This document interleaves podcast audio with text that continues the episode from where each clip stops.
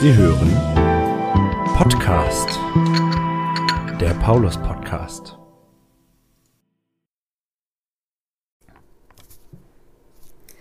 Heute sitze ich bei Hedda Strelo in dem gemütlichen Wohnzimmer und freue mich sehr, dass du bereit bist, Hedda, hier bei einer Tasse Tee ähm, bei unserem Podcast mitzumachen. Du hast ja genau wie ich vor vielen, vielen Jahren Religionspädagogik studiert und du hast als Diakonin in einer Kirchengemeinde gearbeitet, wie ich. Aber inzwischen bist du in Rente und dennoch arbeitest du. Erzähl doch bitte mal, was du machst und wie es dazu kam. Ja, hallo Ilse. Ich freue mich, dass ich hier mal ein bisschen von mir erzählen darf. Das ist schon ein langer Weg, den ich gegangen bin. Ich war ganz am Anfang meines Diakonenlebens äh, Diakonin in Cuxhaven-Altenwalde und bin dann, äh, weil ich geheiratet habe, hier nach Buxtehude gekommen. Ich war noch eine Zeit lang Diakonin in Bergstedt. Und ähm, dann wurde unsere Tochter Jorina geboren. Und ähm, ich war ein paar Jahre zu Hause. Und als ich dann wieder anfangen wollte zu arbeiten, war ich noch mal eine kurze Zeit Diakonin in Apensen. Und äh, dann zeigte sich, dass ähm, ich war dann alleinerziehende Mutter inzwischen und ähm, das erschien mir nicht so sinnvoll, mit einer vollen Diakonenstelle zu arbeiten. Und ich habe nach anderen Wegen gesucht und bin zu Dr. Blanke gegangen und habe gesagt, äh, Herr Blanke, vielleicht haben Sie eine Idee. Ich brauche jetzt mal einen ganz heißen Tipp von Ihnen. Ich weiß gerade nicht so richtig, wie ich meinen Weg weitergehen könnte. Und da sagte Dr. Blanke, ja, genau jetzt gerade ähm, wird eine äh, Stelle frei bei der Waldorfschule und ähm, Sie könnten dort als Katechetin arbeiten. Ja, und äh, so nahm mein Leben eine neue Wendung. Ähm, was ich eben vergessen habe zu erzählen, ich habe zwischendurch eine Katechetinnen-Ausbildung gemacht, damit ich auch in Schulen arbeiten kann. Ja, das war eben nicht ganz richtig. Also ich war auch noch an der Orientierungsstufe Nord und an der Realschule ja, genau. und an der IGS. Also zum Schluss jedenfalls bin ich bei der Waldorfschule gelandet und da habe ich gemerkt, hier ist mein Platz und hier gehöre ich hin. Und ähm, da habe ich viele, viele Klassen inzwischen in Religion unterrichtet, auch im Hort gearbeitet nebenbei. Und äh, da bin ich sehr glücklich als Religionspädagogin. Ich habe sehr gute Erfahrungen gemacht, sehr gute Rahmenbedingungen und ähm, ich finde immer, das ist genau mein Platz. Das hört sich doch gut an. Genau ja. der Platz. Das ist doch super. Du hast, wie ich schon sagte, oder wie du ja auch sagtest, ursprünglich Gemeindearbeit gemacht und bist jetzt in der Schule. Wenn dich jetzt morgen ein Schüler an der Waldorfschule oder wo auch immer fragen würde, ob er lieber in der Kirchengemeinde als Diakon arbeiten soll oder doch besser in der Schule als Religionslehrer, was würdest du dem Schüler empfehlen? ja, das ist eine spannende Frage, mit der ich vor ganz kurzer Zeit mit einer Jungdiakonin mich ausführlich unterhalten habe. Und ähm, also niemals würde ich sagen, mach das eine oder mach das mhm. andere. Überhaupt nicht. Es hat beides seine Schätze, ähm, aber die Bereiche sind ein bisschen unterschiedlich und es macht auch was mit einem. Jedenfalls mit mir hat es was gemacht. Ja.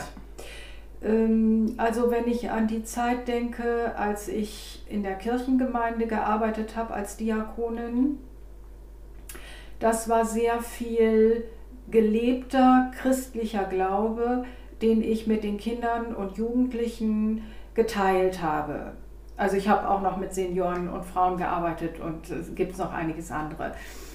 Mm, also dieser gemeinsam gelebte Glaube, das äh, empfand ich als etwas ganz Besonderes.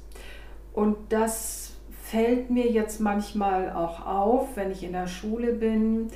Ähm, dann freue ich mich, wenn ich Jugendliche habe oder Kinder, wie auch immer, äh, die in einer Kirchengemeinde zu Hause sind, mhm.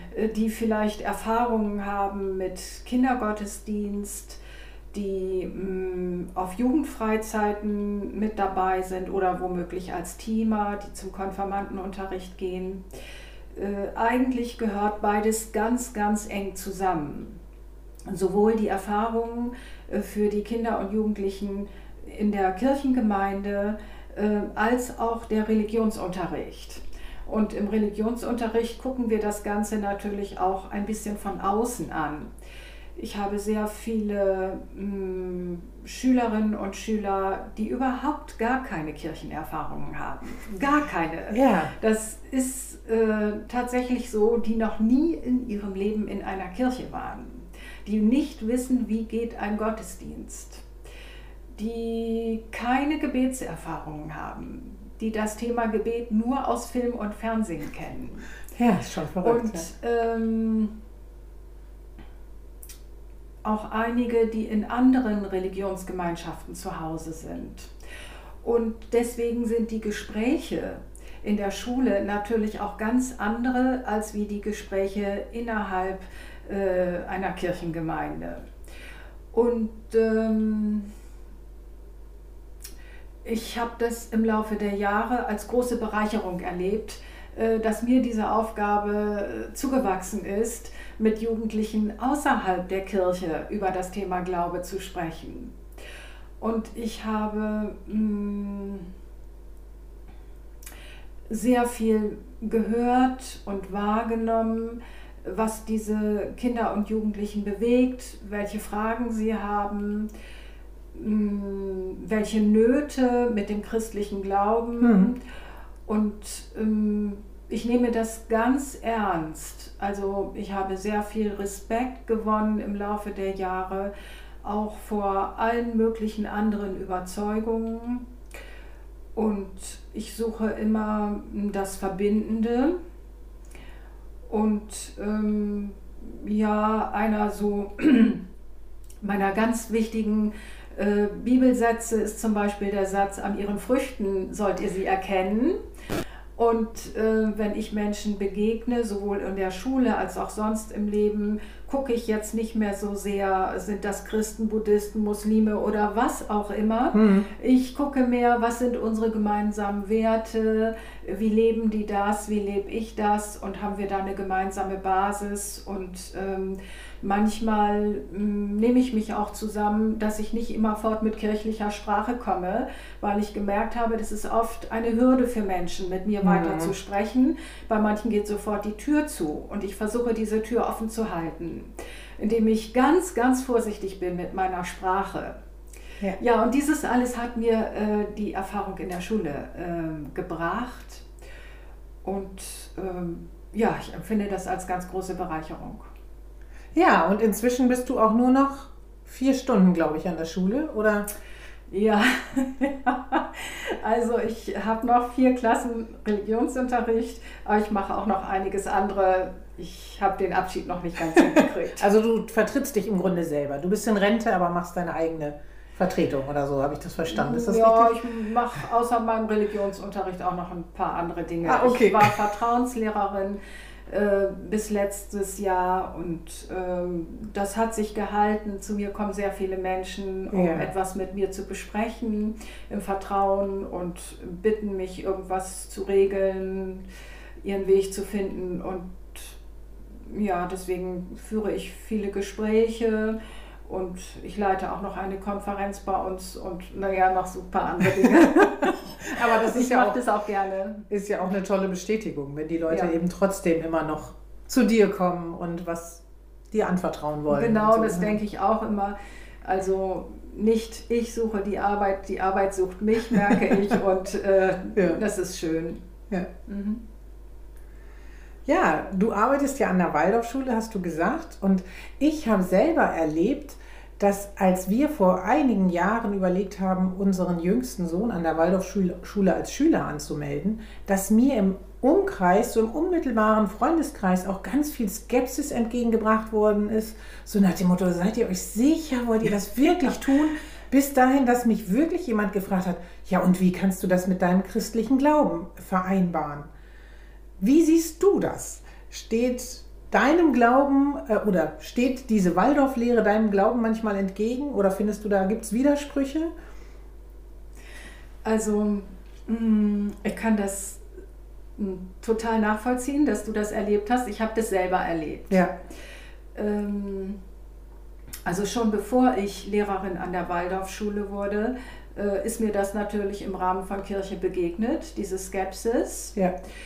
Ähm, ja. Mm, ich, ich habe wunderbare Erfahrungen gemacht an der Waldorfschule. Ich finde es eine christliche Schule. Ich sehe, dass es Unterschiede gibt äh, zum evangelischen Christentum. Mhm. Die gibt es ganz eindeutig, das ist überhaupt gar keine Frage. Mm, aber ich habe zugleich gelernt, nicht immer alles mit dem evangelischen Blick zu beurteilen, äh, sondern mm, mehr mit dem Herzen zu gucken. Und ich habe zwei Religionslehrer an unserer Schule, die zur freikristlichen Gemeinde gehören, die ich sehr schätze. Und ich habe sehr tiefen Glauben bei ihnen vorgefunden. Wir haben eine gemeinsame Religionskonferenz, wir sprechen über Bibeltexte, wir tauschen uns aus und ich merke, die haben ganz andere Zugänge als ich. Mm, manchmal hat es mich so am Anfang auch ein bisschen gegraust. also, dass ich dachte, das ist ja unglaublich, wie die sich das so zusammenbasteln. Und im Laufe der Jahre habe ich immer mehr gemerkt, ja, das ist ein anderer Zugang. Aber ähm, er führt letztlich zum selben Ergebnis. Mhm. Äh, auch meine Religionskollegen haben einen tiefen Glauben, äh, fühlen sich äh, ganz tief Christus zugehörig, schöpfen ihre Kraft daraus, geben das auch so weiter an die Schüler bei uns, wenn sie Religionsunterricht erteilen. Mm, auch ihre Art Christentum zu verstehen, ist ein Weg in die Liebe und äh, trägt karitative Früchte. Und ähm, ja, wir begegnen uns gegenseitig mit sehr, sehr viel ähm, Respekt und ähm, gegenseitiger Wertschätzung. Und ich kann also wirklich unproblematisch ähm, Religionslehrerin an einer Waldorfschule sein. Erstmal im Rahmen meines evangelischen Religionsunterrichts mache ich sowieso evangelischen Religionsunterricht, ja. das ist völlig klar. Ähm, aber mh, mm, ich nehme auch wunderbare mh, mm, Dinge wahr. Zum Beispiel wird bei uns in der Unterstufe, wenn die Kinder frühstücken, gibt es immer ein Tischgebet. Es gibt im Hort ein mhm. Tischgebet. Mhm. Ich weiß, dass Rudolf Steiner den Unterricht an der Schule als Gottesdienst verstanden hat. das finde ich tief berührend. Ja. Und ähm, es gibt viel, ähm, oft das Thema Religion äh, in den einzelnen Fächern. Also im Hauptunterricht zum Beispiel, in der dritten Klasse sind Geschichten des Alten Testaments mhm. dran. Mhm. Auch andere Religionen kommen im Hauptunterricht vor. Ähm, ich finde, dass äh, bei uns im Musikunterricht sehr viel äh, gemacht wird, was mit dem Bereich Meditation zu tun hat. Und das habe ich jetzt bisher noch nicht erzählt. Also dieser ganze Bereich Meditation liegt mir sehr am Herzen. Und ich habe mich oft in den anderen Schulen gefragt, wie bringe ich das hier unter? Ja. Was kann ich mal tun, dass ich mit den Kindern mehr äh, in die Stille komme? Ja, und nun, ich erlebe das in den Fächern an der Waldorfschule. Mhm. Es gibt das äh, Fach Audiopädie, also äh, die Kunst des Hörens, das mhm. Einüben in das Hören. Mm, es gibt das Fach Eurythmie, was eine große Nähe hat zum meditativen Tanzen, was mir auch sehr ja. am Herzen liegt. Und ähm, also ich finde, mm, Religion finde ich in ganz vielen Fächern, in ganz vielen, was da gemacht wird, auch ohne dass es immerfort verbalisiert wird. Aber ich sehe ständig die Verbindungen und ich finde es eine ganz wunderbare Schule. ja, das ist doch schön zu hören. Also wir hätten ja unseren Sohn damals auch hingeschickt, aber er wollte ja nicht. Ähm, ja, aber nun will ich mal zu unserer Kirchengemeinde kommen. Deine Beziehung ähm, zur St. Paulus-Gemeinde ist ja so ganz wechselvoll.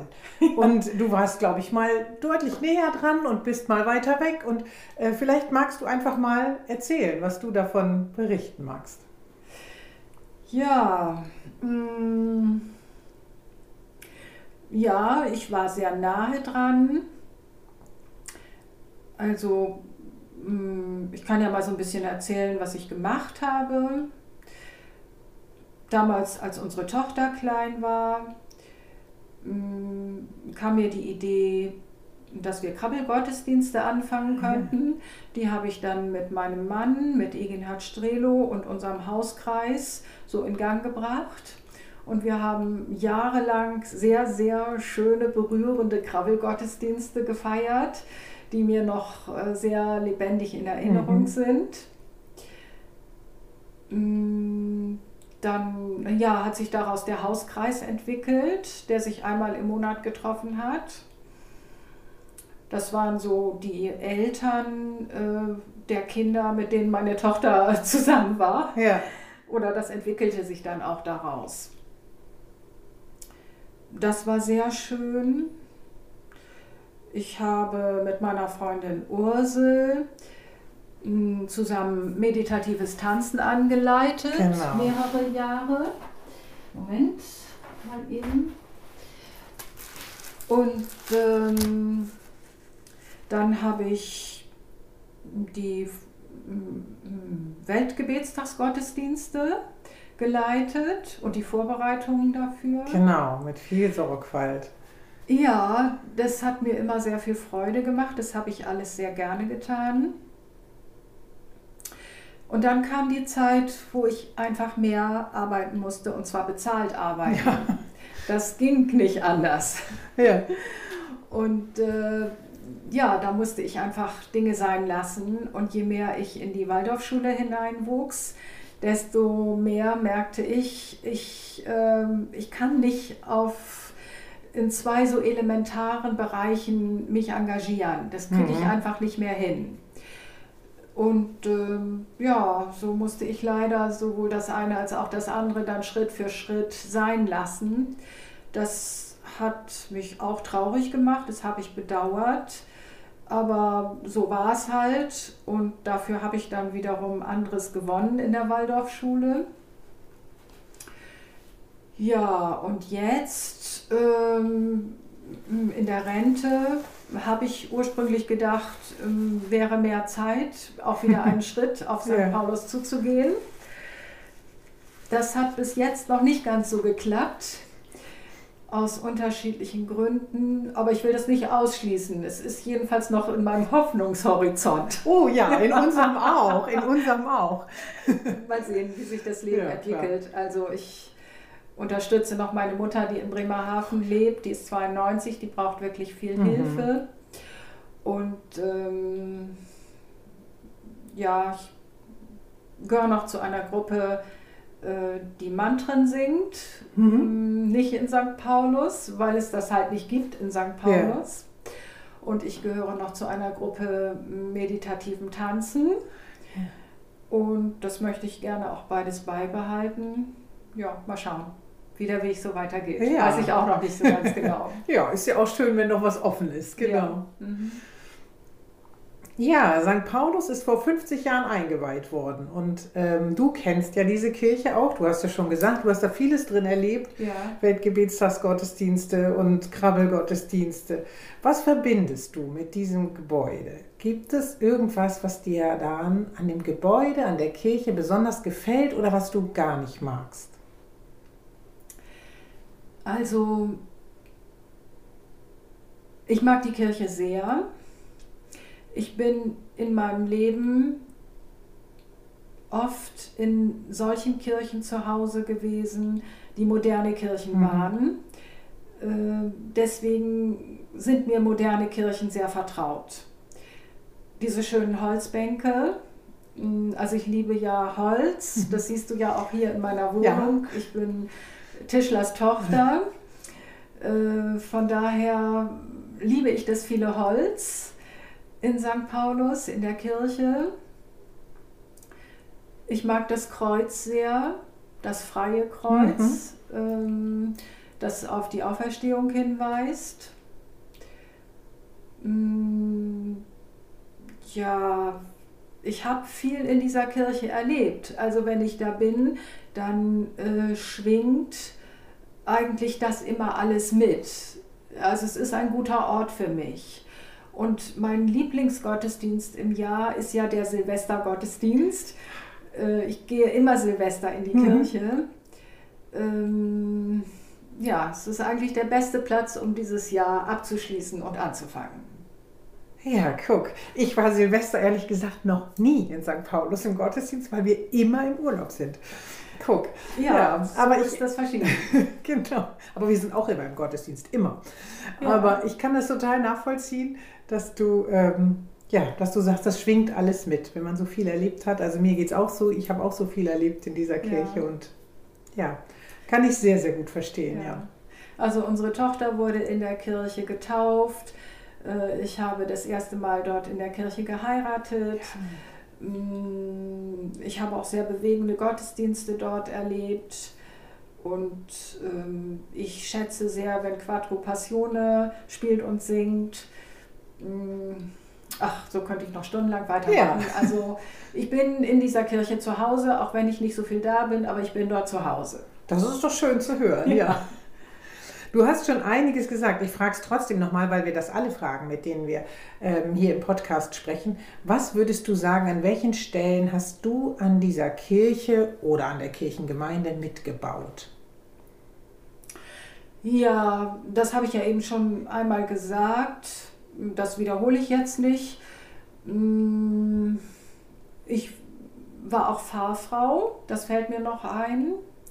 Äh, Insofern habe ich sehr lange äh, einfach auch von zu Hause aus, so an der Seite meines Mannes, mitgetragen, was so durch diese Gemeinde zog und die Gemeinde bewegt hat.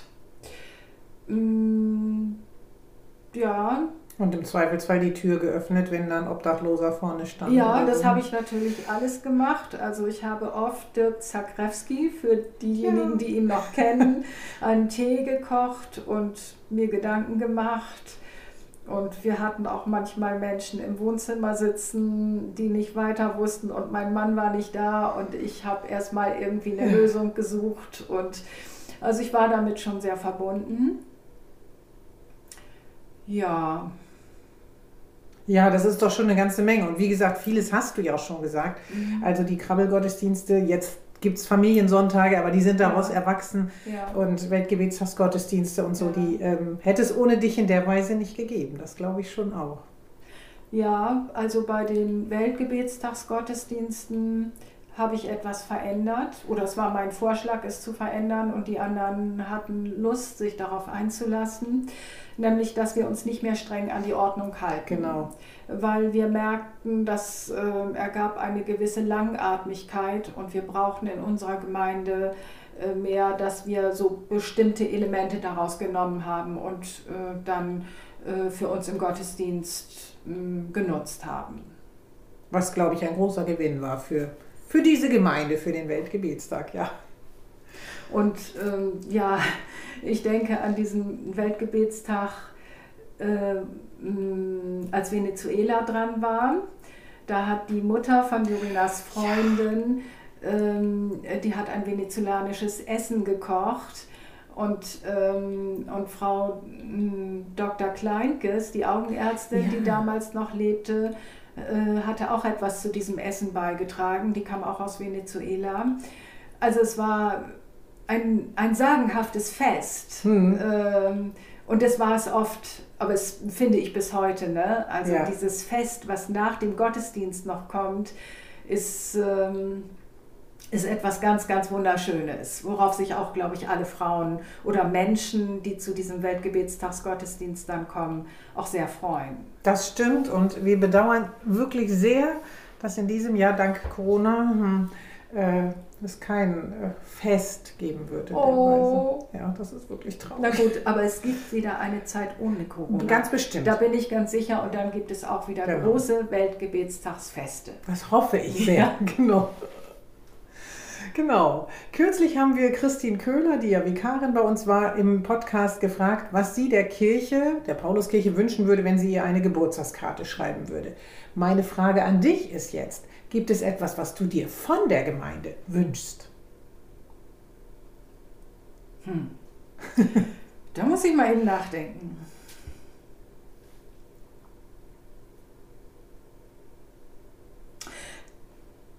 Also ich wünsche der Gemeinde, dass sie so lebendig bleibt, wie sie ist. Ich empfinde St. Paulus als eine sehr lebendige Gemeinde.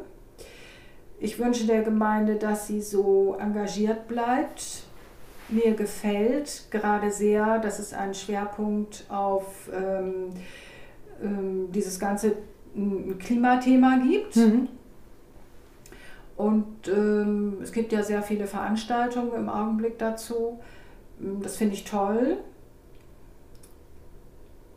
Auch der Schwerpunkt auf Kinder- und Jugendarbeit, ähm, den finde ich unendlich wichtig. Also das merke ich immer wieder in meinem Unterricht, was da an Grundsteinen gelegt wird in den Familien, äh, wenn die Kinder klein sind und in der Kirchengemeinde, wenn, äh, wenn Kinder in die Kindergruppe, in den Kindergottesdienst, in die Jugendgruppen und so kommen. Das ist fast nicht wieder aufholbar später. Das ist ein elementarer Schatz im Leben von Kindern und Jugendlichen und deswegen bin ich begeistert, dass St. Paulus immer noch ähm, so lebendige Kinder- und Jugendarbeit macht. Ja, schön, das freut uns. Vielen Dank, sage ich schon mal an dieser Stelle, dass Ja. wir dich interviewen durften und für die guten Wünsche. Ähm, ich finde ja für mich dieses Podcast-Format auch deswegen so schön, weil ich dann zum Beispiel hier bei dir sitzen kann und mit dir sprechen. Ja. Für mich ist das ein totaler Schatz und ich glaube, dass alle, die zuhören, äh, das auch gut finden. Ähm, schön, dass du dabei warst und schön, dass Sie zugehört haben, liebe Hörerinnen und Hörer. Diesen Podcast gibt es nächste Woche wieder. Bis dahin, tschüss. Tschüss!